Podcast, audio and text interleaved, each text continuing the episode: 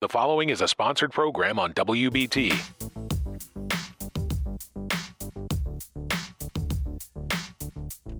Hey, Wes Lawson right there, Bill Barty right here. The Carolina Outdoors is in session. And Wes, I just received an email from Mark Turner over at the scouting office of Mecklenburg County Council. He wanted me to remind everyone that summer is here and it's time to have fun in scouting. And as you get out into the wild beyond for some summer adventures in the woods or in the water, whatever you're doing, remember these important safety tips. Always take a buddy Number two, keep your water bottle handy. Number three, check the weather before you go.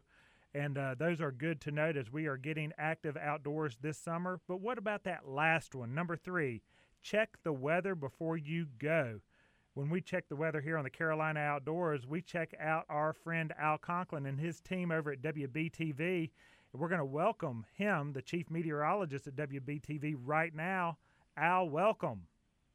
Hey, thank you very much, Bill and Wes. I hope you guys are doing well and uh, your summer's off to a good start. It's off to a fantastic start so far. And, you know, we're over there at Jesse Brown's outfitting people. So we want to jump in with you feet first because we have people going to the Caribbean, down to mm-hmm. Mexico mm-hmm. to fish uh, this spring. And then they sometimes take it easy during the summer months when hurricane season starts, June 1st through November um, is the normal hurricane season. But the past seven years, storms are gaining and getting earlier and earlier, delving into the spring. What's happening down there to cause that sort of thing?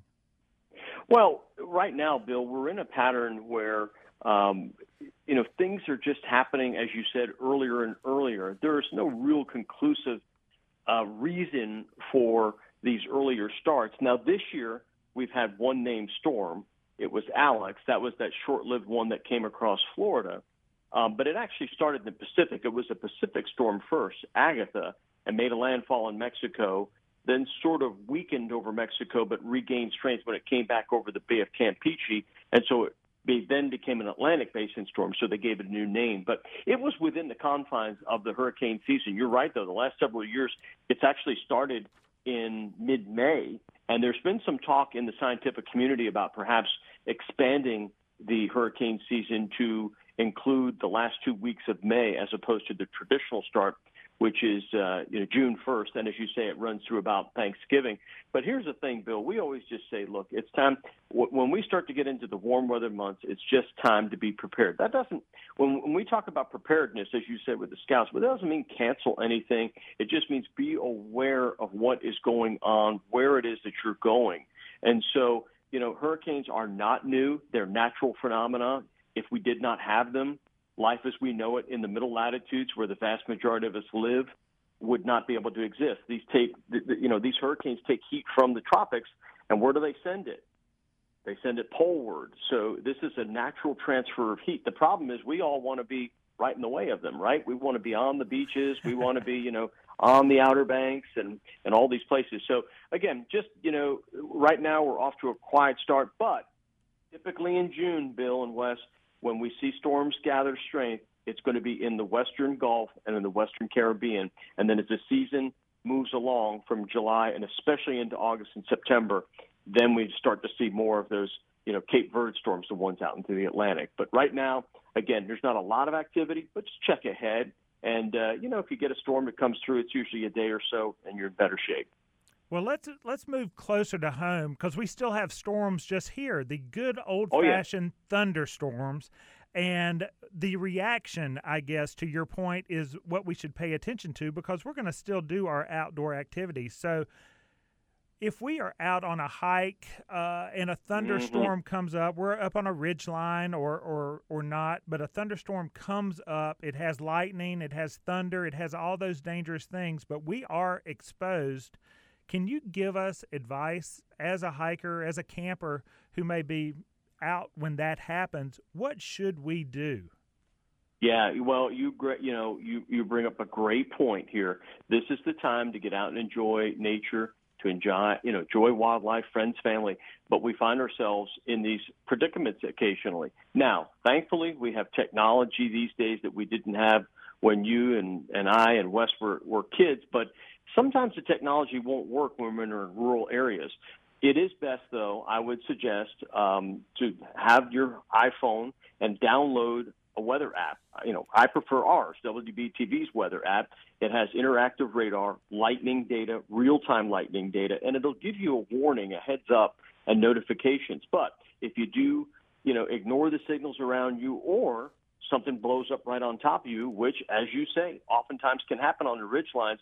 The problem is now you're up there with the trees, you're at the highest point, and lightning is always looking for the path of least resistance. So, Bill, I would say get away from trees, and what you need to do is basically find any kind of shelter you can, whether it's some sort of a rock formation or something where you can be low to the ground. You want to ball yourself up until this thing passes.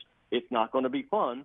It may be terrifying, but that's your best bet when you get caught in those types of situations. You want to avoid being around anything that's that's high um, under a tree is not a safe place. You're you're exposed. There's no question about it. You're on a ridge line, but find someplace away from trees and, and, and find a rock formation. Find something where you can at least cover yourself somewhat and get low to the ground. And I might add too, um, if you have a pack to sit on your pack, so we can have a little insulation should we have a ground strike. That that can be terrifying. Um, but of course, the reason we're getting away from those trees is so that um, if one of those gets struck and and starts dropping uh, dropping limbs, we're not going to get crushed.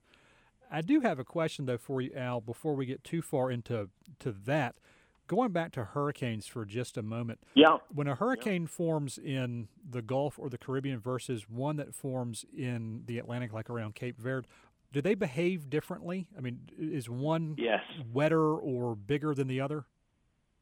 No, uh, not well. Typically, Wes, um, the ones that are early and late in the season are oftentimes associated with decaying frontal systems. This time of the year, uh, you know, we can still get fronts that'll push through the south, and then you know they run out of gas, you know, and, and across Florida or Louisiana, and, and they'll sit in the Gulf of Mexico. Well, now that's a that's a that's a zone where you've got cooler, drier air to the north and warm, moist air to the south. Mm. And so that's going to be a, a zone that you would normally see development. And, uh, you know, in the summertime, we get deep into August, we don't get those frontal systems in here. So um, that's not going to happen very often. But late in the season and early in the season, these ones that are closer to home in the Caribbean, in the Gulf, uh, they're going to normally be smaller scale storms – they could be very, very wet, though, because of the origin of where they're coming from. The Cape Verde storms, the ones that typically come, you know, from about the first week or so of August through about the middle part of September, those are the biggies. You know, those are going to be the Hugo type storms. Mm. You know, the ones that start out way in the Atlantic and we track them for days and days and days, and they are usually expansive. Um, that's going to start from some sort of a disturbance coming off of Africa, and they usually have a lot of real estate over open water to um, to gain strength. And so those are typically going to be your your major hurricanes. Uh, and if they can get into the Gulf of Mexico, which is nothing more really than a shallow, very very warm pond, they're going to blow up on you. Yeah, yeah. Wow. Learning a lot from Chief Meteorologist at WBTV, Al Conklin, as he joins the outdoor guys here on the Carolina Outdoors uh, many of our listeners may not know, and we're going to get to Al's outdoor passion and get a fishing report from him as well. But before we do, and we're sticking with some safety, at least how we can act or react when we are outdoors. Al, I asked you about the hikers up on a ridge or something like that.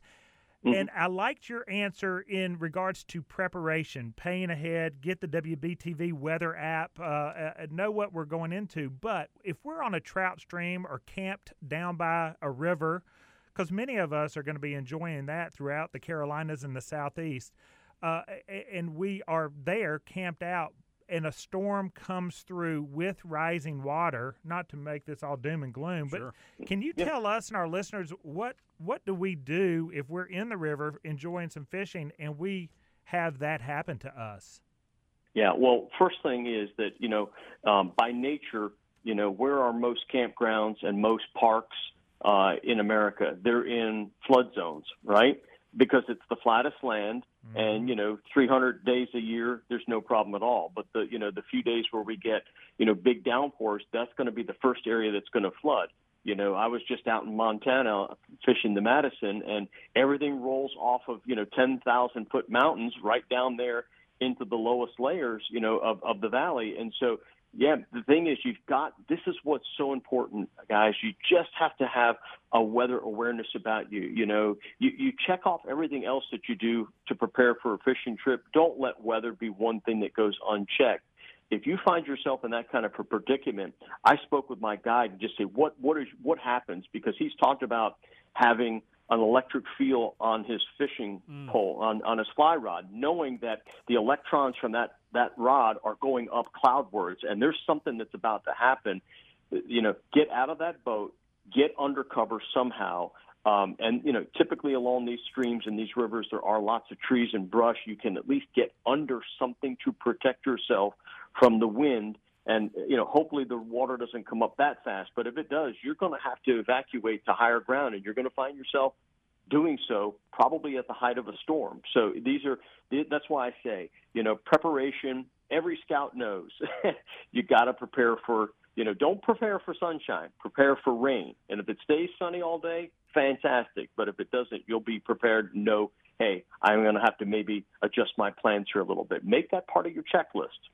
So, if we are preparing for sunshine, though, there are a couple of things that when you give the weather report, you use some phrases and some key data that I think for a lot of us, we, we, we know kind of what you're talking about, but really we just know it's going to be hot outside and probably humid. you know, we, t- we joke about it, you know, the air that you can wear, but temperature, dew point, relative humidity, kind of how does all that play into the season that we're going into and what we're going to experience? How does dew point, heat, humidity affect mm-hmm. us when we get outside? Okay, well, the, the, the, there are a lot of different elements there that you just touched upon, Wes, but dew point is the truest measure of how much moisture is in the air. And I always tell folks that the dew point is below 40. You don't need to worry about it. That's going to be in the wintertime or in the fall or, you know, the early spring. That means the air is dry. Um, and a lot of times here in the wintertime, the dew points are in the teens. And so then you take that air inside and you've got the heat on. Guess what? Your skin really dries out, and that's why you've got you know moisturizer on you. This is the time of year where we never have to be concerned about that. Right. It's quite the opposite. The dew points, whenever they get into the 60s, um, the air is loaded with moisture. That's all that means. So at night, let's just say the dew point's 60 and at night the temperature goes to 62. Okay, well they're pretty close to one another, so it's going to be really humid in the morning.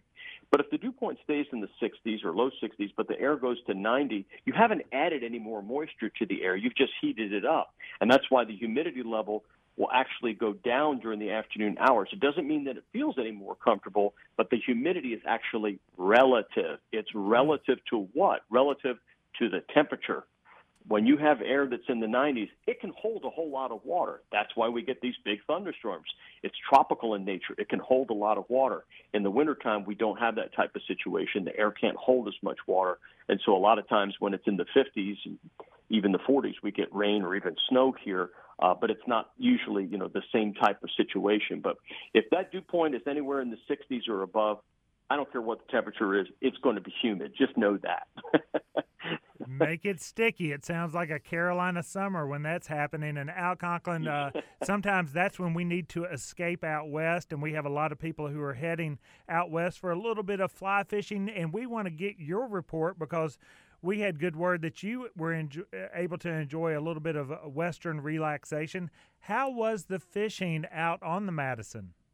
Yeah, it was really good, um, and we had challenging conditions. Uh, Bill, uh, our guide out there, a fellow by the name of uh, Mike Worley, said, "Hey, you're going to earn everything you get here today." And my son had never been before, and you know, brought in a, a 19 inch and a 20 inch brown. So just you know, highlight of my day there. But uh, it's challenging because you're getting snow melt now, and they are quickly transitioning from winter to usually what's a very dry, hot summer out there, and we happened to pick a good week, the first week of of June here, where um, it was still everything was green, um, a lot of snowmelt coming in. So all the tributaries, you know, they're throwing a lot of brown water in. But once you get away from them, you're getting good water. Now, I will say this, Bill, it's still a little bit low. They had a very dry winter out there. Mm. It wasn't until April and May that they actually picked up the vast majority of their snow. It wasn't November, December, January, and February. It was really late in the season. So this is helping out now. The lake, the uh, rivers are coming up but they're still a little bit low even for this time of the year. But they have had good rain there, and uh, you know, hey, 3,000 fish per mile on average. You know, even a dumb guy like me can can get lucky once in a while. So if you get the right the right flies and you get in the right spot, you're you're going to do okay, and you'll have a good time. So lots of fun. We were fortunate; we didn't see a soul out there in the eight miles we were on. Uh, but as I left and pulled out of town uh, earlier this week, uh, it was starting to load up. oh yeah. yeah, the people are going to start showing up. You know, I think it'll be interesting to see what happens with water levels um, based on that that relatively small snowpack and snowmelt, and then so many of the hills and mountains around there have had years now of um, pretty significant forest fires. So that how that runoff yes. is going to play into effect could be pretty interesting. One quick question: What kind of flies were y'all using? How were we matching the hatch out there? Yeah, pretty well. Uh, caddis, you know, a lot of pheasant tails, um, you know, even some buggers. You know, we tried a little bit of everything because while I was there, uh, the water was stirred up pretty good. It was had a really good green tint to it. Um, so there, and it was challenging conditions. We literally had to get off the water for a while because of a thunderstorm, Wes. So we're trying to just throw a little bit of this, a little bit of that, because uh, we're definitely in transition zone there. Uh, but a lot of hatchings going on. Um, you know, certainly the caddis are in full force out there now, and I suspect as the air warms up, you're going to see a, you know a big hatch going forward. But uh, there were plenty of fish, and we just had a you know fantastic time out there. So. Uh, anybody has that opportunity, I, I urge you to get out there and enjoy it. But uh, like I said, we just had you, you were spot on. There have been a lot of fires the last couple of years, and so there are definitely some bald spots on a lot of the mill, hills and mountains in and around there. So uh, it'd be interesting to see as the thunderstorms come what the runoff does and how the water fluctuates. Mm-hmm. It, it, will be interesting. Of course, you named three flies that have been been go getters for years and years. The, oh, yeah. the woolly bugger, which is great when, when you have turbid or mixed up water pheasant tails and caddis. And uh, luckily, Bill, we've got quite a lot of all of those things and so much more. But those are just classic go tos, always work. Al yep. Conklin, chief meteorologist over at WBTV. You mentioned it. I'll mention it again. Grab that weather app, outdoor lovers, the WBTV weather app to help you plan and prepare before you head out into our Carolina outdoors. Al, thank you so much for your time with us today. And uh, for the education and uh, the encouragement for us to get out there and do what we need to do in the outdoors. All right, fellas. Wes, Bill, uh, tight lines and uh, be safe out there, fellas. Off he goes and off we go. But just for a moment, we're going to come back with more of the Carolina Outdoors. A report from the Blue Ridge Parkway. This week, a closure of a popular section of the Blue Ridge Parkway begins. The Laurel Fork Bridge is undergoing a replacement project at milepost 248.8 in Ashe County, North Carolina. The $29 million project is scheduled to take over two years and is requiring a full park closure in that area. During this time, the area between milepost 248.1 and 249.3 will be totally restricted to access for all vehicles, cyclists, and pedestrians. Access to Doughton Park and Bluffs Restaurant will remain, however.